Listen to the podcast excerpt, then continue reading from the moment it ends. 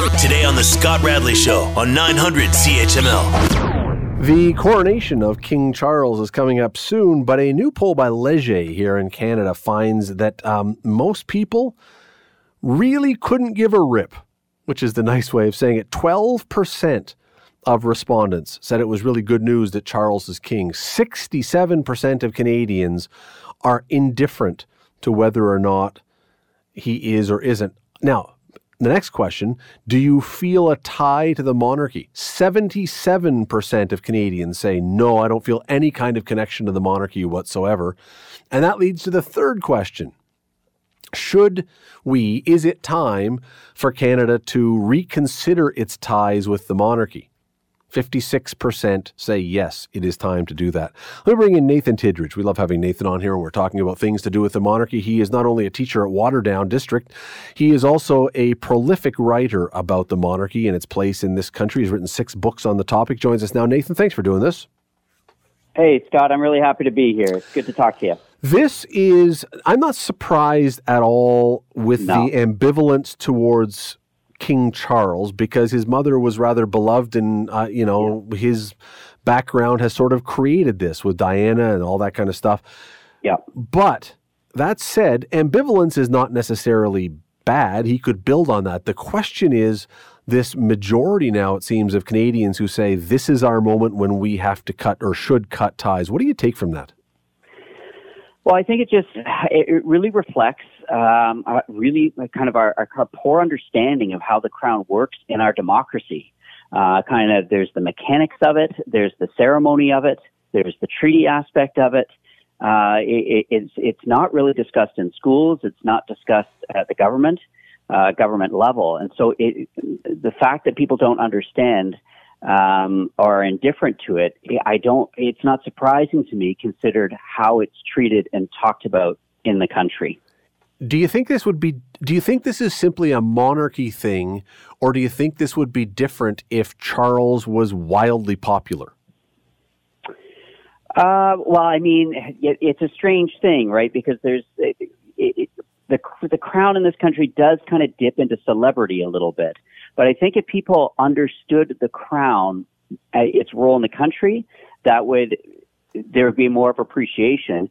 But also too, if people understood Charles more and kind of uh, his beliefs and his uh, kind of the pillars that that he's striving for. I mean, the the address that he gave on uh, Commonwealth Day. I mean, he was talking about sustainability, like things that are right in line uh, with what uh, what Canadians value, uh, and and a much more kind of active approach that he was uh, that he was talking about that that we've seen in the past. So I think if people Canadians were allowed to see Charles more and understand him more, um, that would be a really good thing, and numbers would reflect that. I, I do wonder though. So let, us let's, let's go back in the time machine here and do the the Back to the Future, where we affect what's going to yeah. happen in the future he and Diana live a long, beautiful, happy life of love together. They don't break up. She doesn't die. They she is now ascending to her spot essentially as queen. I, I, I just I have to believe that the numbers are different as far as people's opinion of the monarchy because they like the monarch better.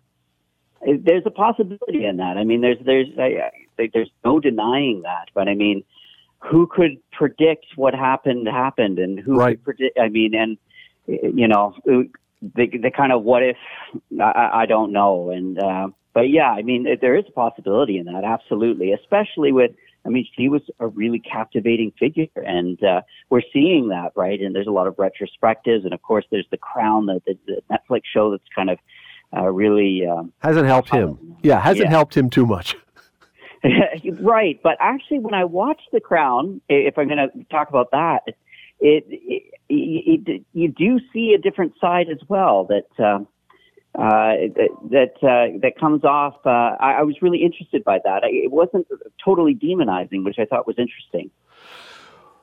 Is there a ri- well? I don't even know if the word is a risk. I, I, suppose that some people would say it shouldn't be. A, you shouldn't be asking about a risk. Is there a possibility? Yeah. Is there a possibility that anything happens as a result of this. I know the monarchy is and the crown is tied into our government, but Right. you know what? We we just were talking in the segment before that the prime minister had said, you know, we're not going to have an inquiry, and then seventy one percent of Canadians say they want an inquiry, and now that at least door is open to David Johnston, the new rapporteur.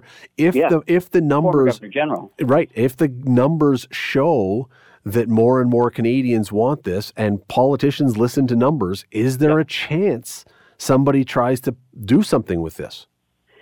Find me a politician that wants to sit down and open up the Canadian Constitution um, and and try to rip out something that was entrenched by the provinces, and uh, i- i- then maybe you you would see it. But it is so hardwired into our Constitution, and that was done in 1982 at the behest of the provinces, Quebec included, because for Canadians, the the monarchy here guarantees provincial sovereignty, and then of course you layer in uh, treaty rights and uh, I- find me a, a prime minister that wants to do that. And so, while on the surface, there's the the surface level, uh, uh, you know, popularity that these polls kind of pick up on, uh, when we actually dig down into how it's wired into the country, um, I, I just can't see it happening. And no, no politician wants to do that. And ever since, you know, I remember back to Meech Lake and the Charlottetown Accord, there hasn't been anything since that because they know what, what that involves. I'll, I'll say one more thing though, Yeah. if, if you a little bit of time with the with the coronation, there's such an opportunity here to educate Canadians on what the crown uh, does here and kind of what you know who Charles is and what it means for Canada and what Canada's expectations are in the new reign. But this silence that the federal government Yes, see, that was the next thing, Nathan. That was the next thing I was going to ask in the time we have left, which is the government has been completely silent on what the plans are in this country for anything to do with the coronation. And I look now at these numbers, and I, I'm going to go with you being correct here that, you know, we're not going to disentangle ourselves because it's just really not that possible. But you know what? We just won't do much for the coronation, and the monarchy will essentially die by atrophy if we just kind of let it die on Yep. the vine. And I mean, at a time when we're having these important conversations around colonization and um, and and all of the things that that has brought, this is an opportunity to to do that. But if the government actually announces some kinds of plans, then they have to come up with some actions, and they have to do something. And so the best thing is to say nothing. So instead of highlighting the crown's role in treaty, uh, you know, the king's uh, statements on the value of the Commonwealth and environmental policy and all of these sorts of things, the best thing uh, for for a politician is to just say nothing and hope this rides out. And I think that's what we're seeing here, and it's it's it's really unfortunate because it is an opportunity to continue these important conversations that we're having at the heart of our democracy. But instead, the the decision seems to be uh, that nothing's going to be done. That is Nathan Tidridge. Uh, you can find his books if you want to read about this stuff. You can find them around. Uh, Nathan, always appreciate you taking time. Thanks for doing this. Anytime, Scott. Take care. You're listening to the Scott Radley Show podcast on 900 CHML. So I want to talk about this this thing last night, and I didn't even know this was on. And then I saw some highlights of it. I, I clearly not only were maybe we're not in the target market, but I am definitely not in the target audience for this. But they must think some are. It was called the Big City Greens Classic, and if you saw this on your TV, you either I'm sure thought you were watching a video game or you were drunk. I'm not sure which it is. Let me bring in Bill Brioux. He is a great TV writer, writes on uh, Brioux TV. You can read all kinds of stuff there. Great stuff there always. Bill, how are you tonight? I'm well. Scott, how are you doing? Well, I'm I'm I'm well. I'm slightly confused by what I saw when I watched it. Um, so, for those who didn't see it, essentially what the NHL and one of their broadcast partners did was they showed a real game in real time, only somehow through the magic of computers, all the players. As they skated around the ice playing the game like normal, were transposed into animated, almost video game figures and I think they had a chicken ref for a, for a chicken for a referee and other things. You saw a little bit of this. You were watching some of the highlights or lowlights or midlights or whatever you want to call it afterwards. Is this just me and maybe other people saying this was goofy, or and really a bunch of kids are going to look at this and say this is fantastic. This is what I want. No, no one will think it's fantastic. Uh, I, am very clear on that. I, you know, I'm old enough to remember Peter Puck. They used to have. An oh yeah, Brian McFarlane. yeah, Hockey Night in Canada, and uh, uh, you know that was kind of funny. But this is just a novelty. I mean, I'm not sure. Uh, maybe this is the way for the Leafs to finally win the Stanley Cup, you know. but uh, it, it, it's it's just it's it's fun for about 12 seconds, right? And then well, what was more fun was they at the rink they had it sort of on a street with with dumpsters and cones and stuff around it. You know, they showed some imagination with the escaping it and then animals coming onto it and stuff. So, you know, it was different, but I don't think we'll be going to be seeing this every single week. Well, and so here's the thing: we have seen something like this, sort of, sort of like this tried before. The NFL has had their Nickelodeon game a bunch of times where it's still the players, it's still the broadcast, but if you score a touchdown, there's video graphics of like slime falling or whatever else. So there, there's it's kind of been this, but this is taking it like full immersive. This is taking it to the point where you are watching a video game, not a hockey game. I, I just think it's sad. Is hockey that uninteresting that you have to do this? You know, it makes you wonder about the game. Um, there are always networks trying to find a novel way to spruce things up. I remember Fox years ago when they started covering hockey. They had a blue tail. You know, if you saw a puck, a slap shot, there would be a, a blue tail. Out there. Yeah, the Fox track. Figured, Fox yeah, track. Yeah. You know, uh, Americans could not possibly follow a hockey game on television. Um, and and I think this is just another thing. And, and here we are talking about it the next day, and that's all good for for the game, I guess, in terms of publicity. Uh, you mentioned that one. Just off topic for a second. Was Fox Track just ahead of its time? Because I, I, as much as I, you know, I'm a traditionalist in a sense. I kind of wonder. You know, we've got right now. I think probably the Leaf game is on. Probably it's on four channels if one of the channels had the Fox Track puck, do you think there would be an audience? I think there would be some people that would watch that channel.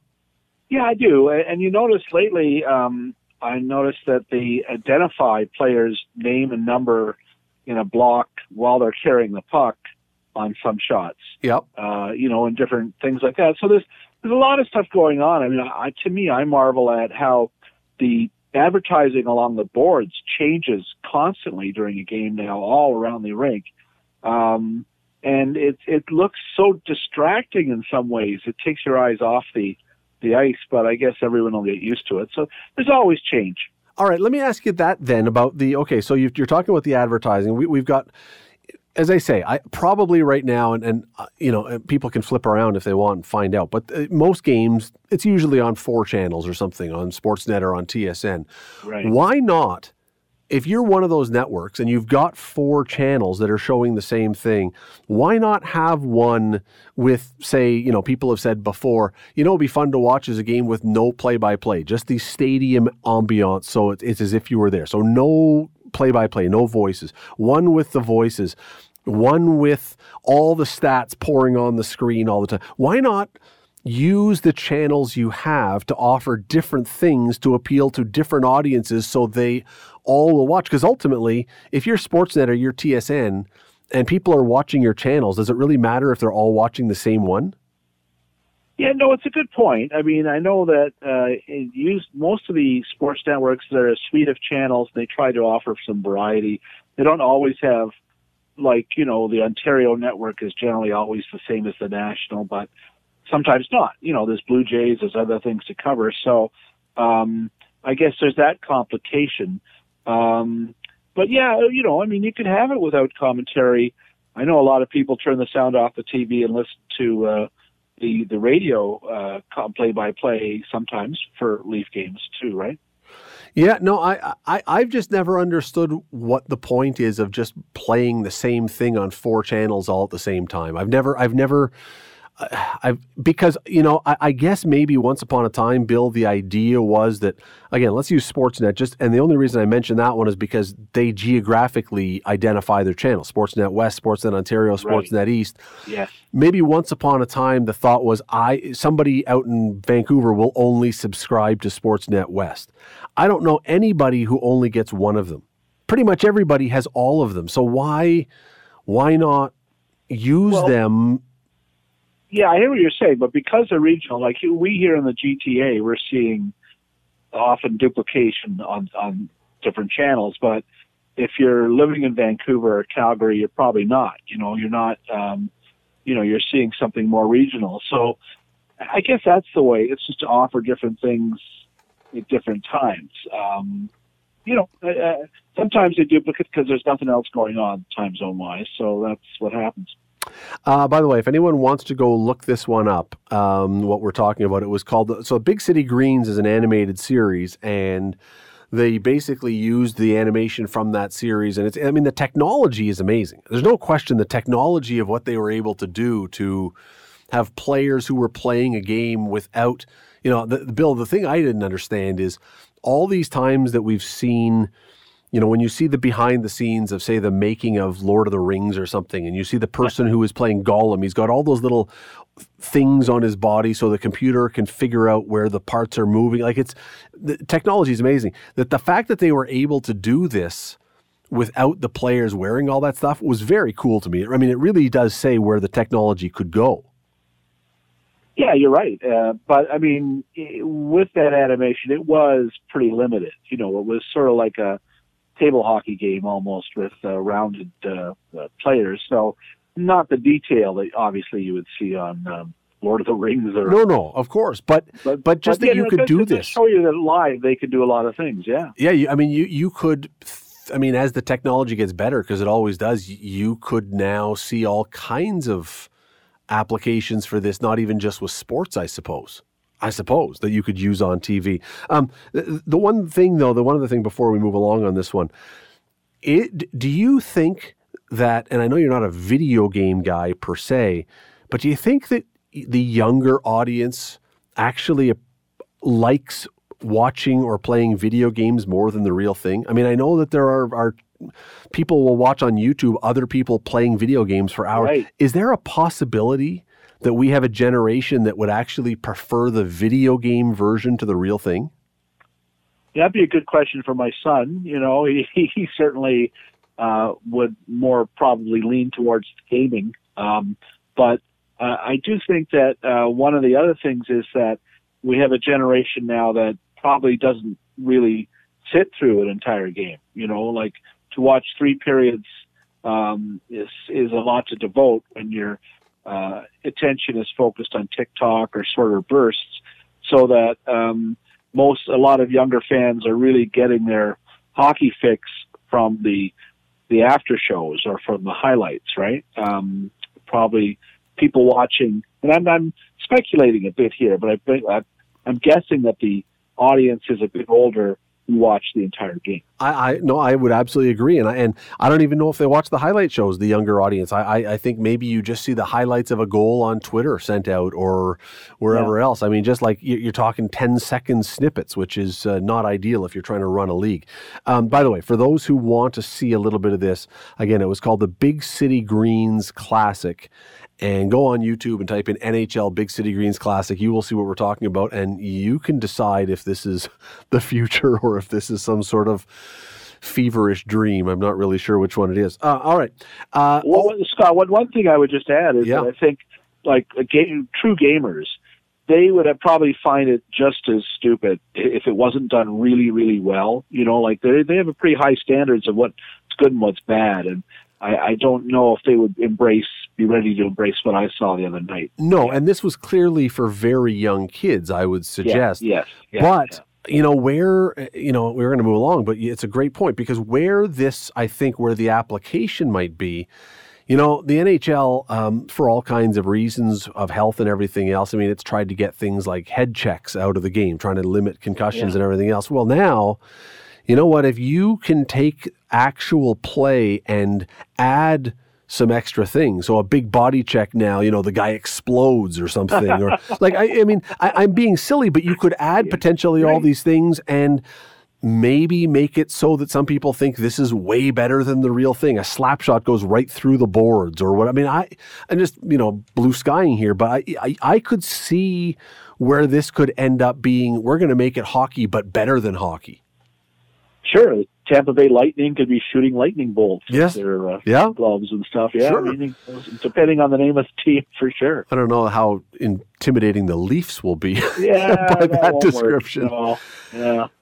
Um, okay, so moving on because the other story, the other big story that's going on right now, I think, um, the big story, even bigger than that one, that was just really interesting, is uh, down in Hollywood, down in where they make TV and movies, there is the threat, I guess, of a writer's strike looming. I don't know how close we are to a writer's strike, but we've been down this path before. What happens if they do go on strike?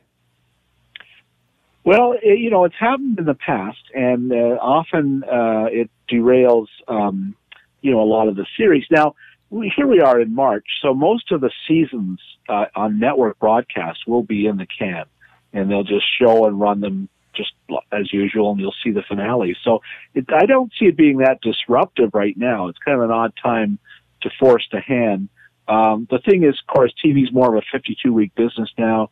You've got so many streaming channels that have uh, shorter seasons, but they don't start till later, and those are probably the shows that'll be more effective uh, affected. Is this so? So one of the last times I can't remember how many writer strikes there have been, but am I correct that um, you know that right now there are a million different reality shows on TV, most of them uh, absolute dumpster fires, quite honestly. but but is this where the, the last time or one of the last times this happened? Was this not one of the things that really propelled? reality TV because now, you know, we can do this without writers. We don't need to wait for you to come up and write something. We can just throw people and come up with a crazy scenario and here you go.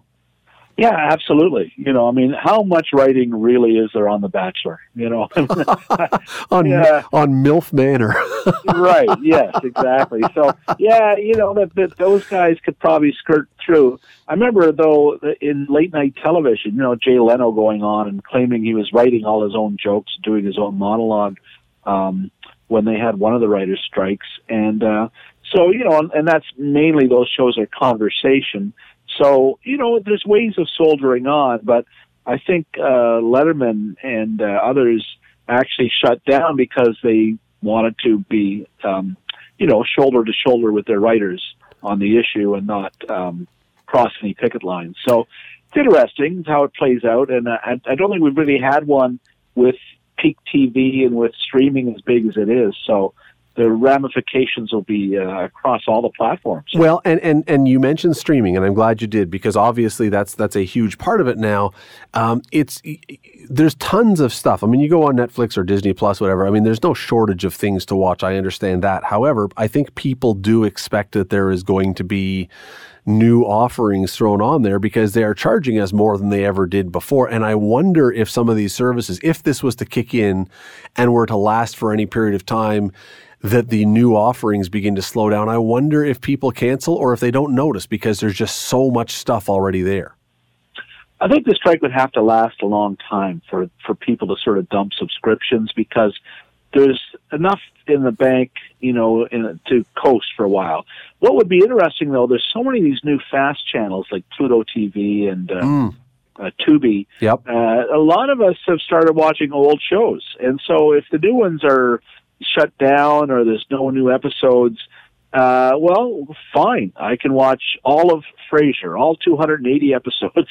you know, I can watch all of Cheers or all of uh, the Big You know, what, what do you name your show? You go, go all the way back to the Beverly Hillbillies. There's such a bottomless amount of content in the vault that's now on these free channels. I think those are the ones that would really benefit. They're you know, from uh, a prolonged writer's strike. Yeah, the other thing I wonder about is if on, I mean, look, Netflix, we'll use Netflix just as an example. There's others, but Netflix has produced, I mean, how many series that uh, you know, I, I've never watched. There's there's a ton of stuff that comes on there all the time. That I mean, seems like every second show is some sort of brooding Scandinavian crime drama.